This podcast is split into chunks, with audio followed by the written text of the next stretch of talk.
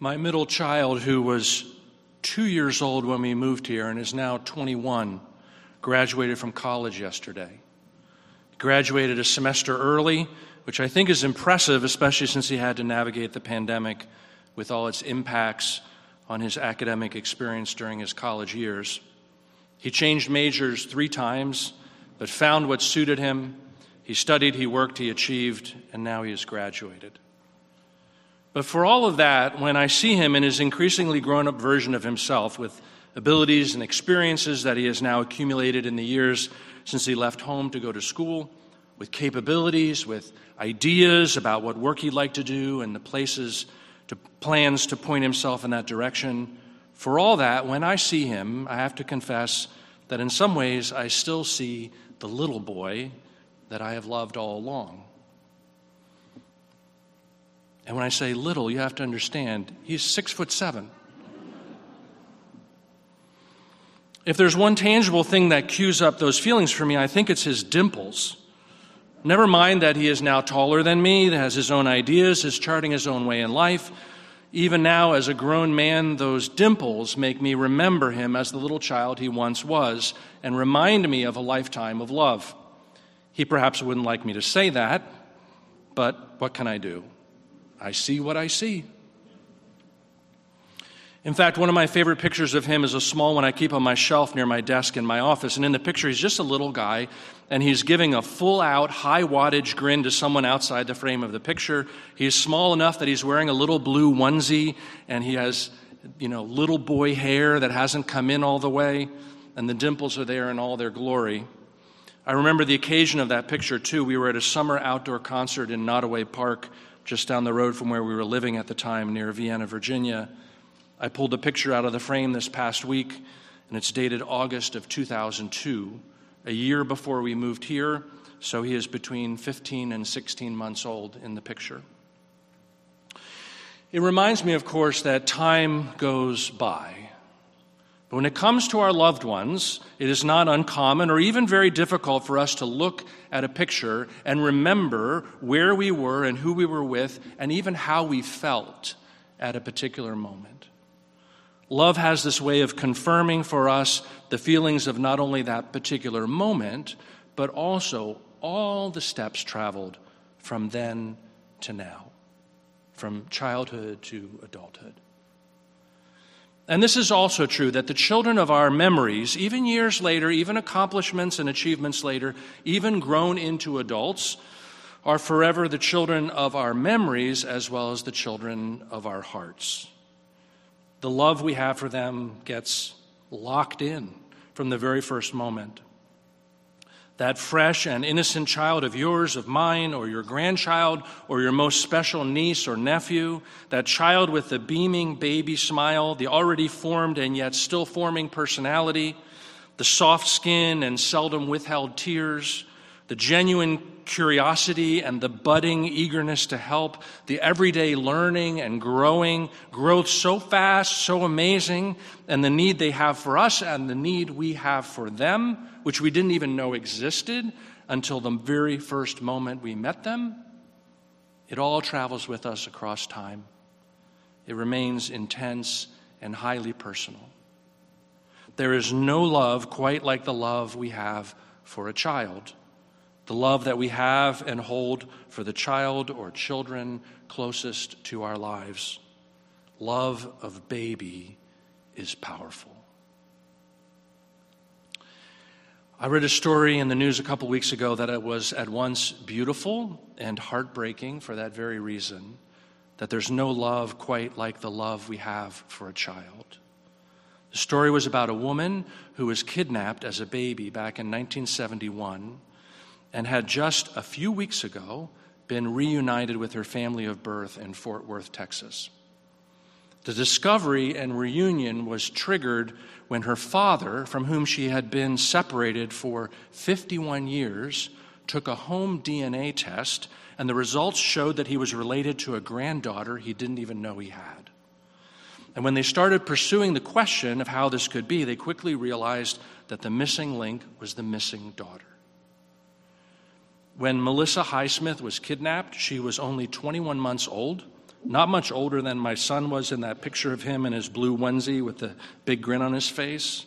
And her family and the authorities turned over every stone and chased every lead trying to find her, but they couldn't. The article said on many birthdays of his long ago kidnapped sister, Jeff Highsmith would hold a vigil to remember her.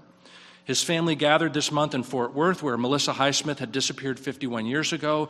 They sang Happy Birthday and released white balloons as a sign of their continued devotion. The very same day, the family made a stunning discovery that Melissa might be alive and reachable. When they found out that she was alive, through the help of a genealogist specializing in such matters, as well as the tools of social media, they were able to discover that she was actually living not that far away from them. And they reached out to her to tell her that they thought they were her family, that she was their beloved daughter, sister. She didn't believe them at first. It was a birthmark on her back that they remembered and that they asked her about that convinced her that these people were for real.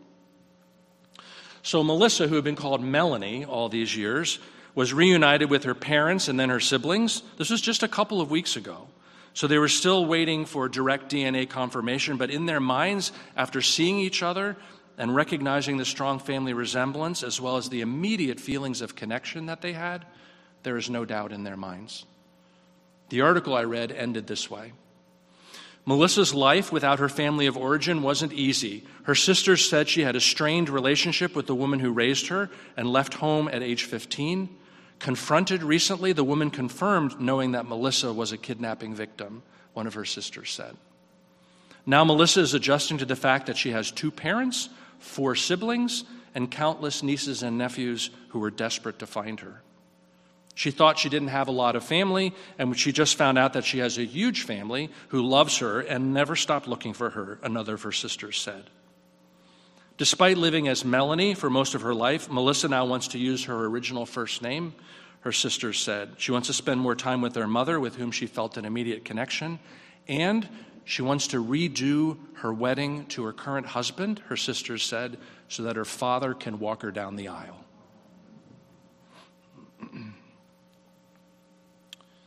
The story is remarkable in one way. 51 years later, because of a 23andMe DNA test, finding someone who was kidnapped, finding the person reuniting, trying to capture or recapture some of those things that were denied all those years, that is remarkable. What isn't remarkable is the love. The fact that they never stopped thinking about her, they never stopped loving her, and when she walked through the door, that love proved its powerful, enduring, healing strength. Love starts at the very beginning, and given a chance, it never wavers. Even across years, even without sight of the beloved, it never wavers. A child is born and something changes in the world. Is it the hearts of the parents that change? For sure. But it is more than that. Every child is a symbol, a sign of love made real, of love in the flesh, of love expected in its presence, but unexpected in its blessed intensity and full hearted hopefulness of love that might be underestimated or not completely understood until it shows up, swaddled in a small blanket, all wrinkled and dependent and beautiful. Love is born whenever a child is born. Think about that. You don't have to be a parent to know what I'm talking about. Think about the last time you held an infant in your arms. Your baby, someone else's baby. If there was not a part of you that melted from within, that melted with love, then you were not looking that child in the eyes. The Advent theme for today is love, the fourth theme to follow after peace, hope, and joy. And it is perhaps the hardest in some ways to get your hands on, but at the same time, it is the most elemental theme of all. Love is known and needed by everyone. It is the bedrock of relationship, and it is the best gift of life. In the scripture for today, the word love does not actually show up as the word joy showed up so directly in last week's scripture, for example, but it is there. In the midst of the prophecies about kings and kingdoms, evil plots and military attacks, tests and signs, it is there because of this single phrase. The young woman is with child and shall bear a son and shall name him Emmanuel.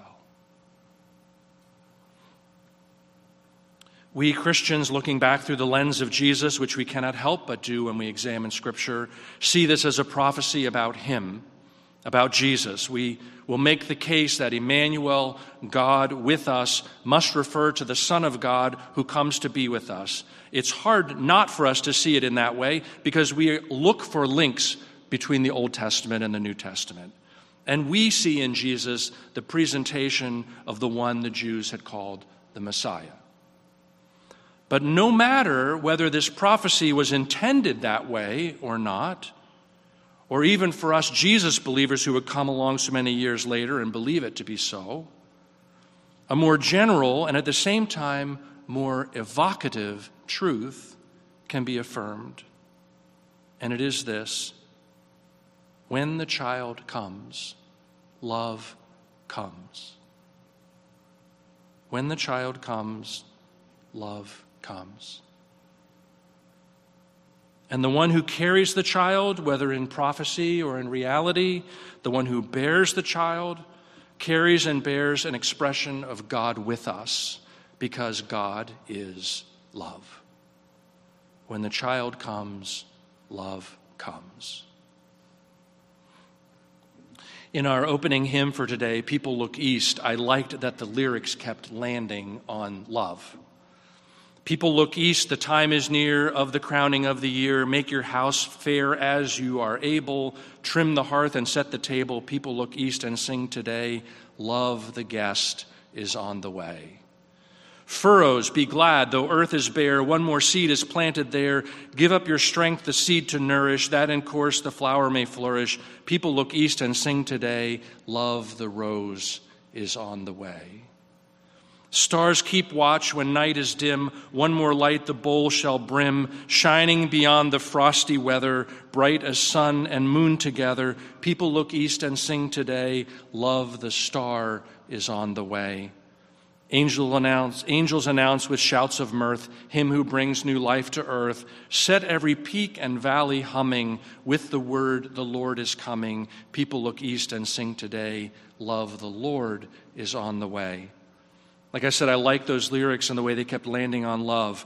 Love the guest is on the way. Love the rose is on the way. Love the star is on the way.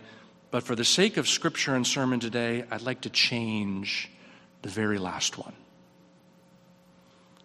And I'd like to change it to this Love the child is on the way. So my verse would go like this. Angels announce with shouts of mirth, Him who brings new life to earth. Set every peak and valley humming, that Emmanuel is coming. People look east and sing today, Love the child is on the way. If you've got a child who will let you hug or hold him or her for even a moment this week, be sure to do it. They'll probably squirm away as quick as they can. But for a brief moment, remember, be reminded that when the child comes, love comes. God sends a child. God indeed arrives in child form to be with us for good reason. A child will come with dependence and trust, but grow up to offer challenge and comfort. A child will unlock the love that is already in us, but in need of confidence to risk and grow. A child will remind us that weakness becomes strength, and goodness will never be outgrown. A child whose little hand we hold in that initial stage of ultimate dependence will eventually accompany us, walk with us, and see us through. And in that growing interdependence, we will be reminded that we are for each other and we are not alone. When the child comes, love comes. May God's love come to you this season, tender and innocent, curious and generous, growing and true.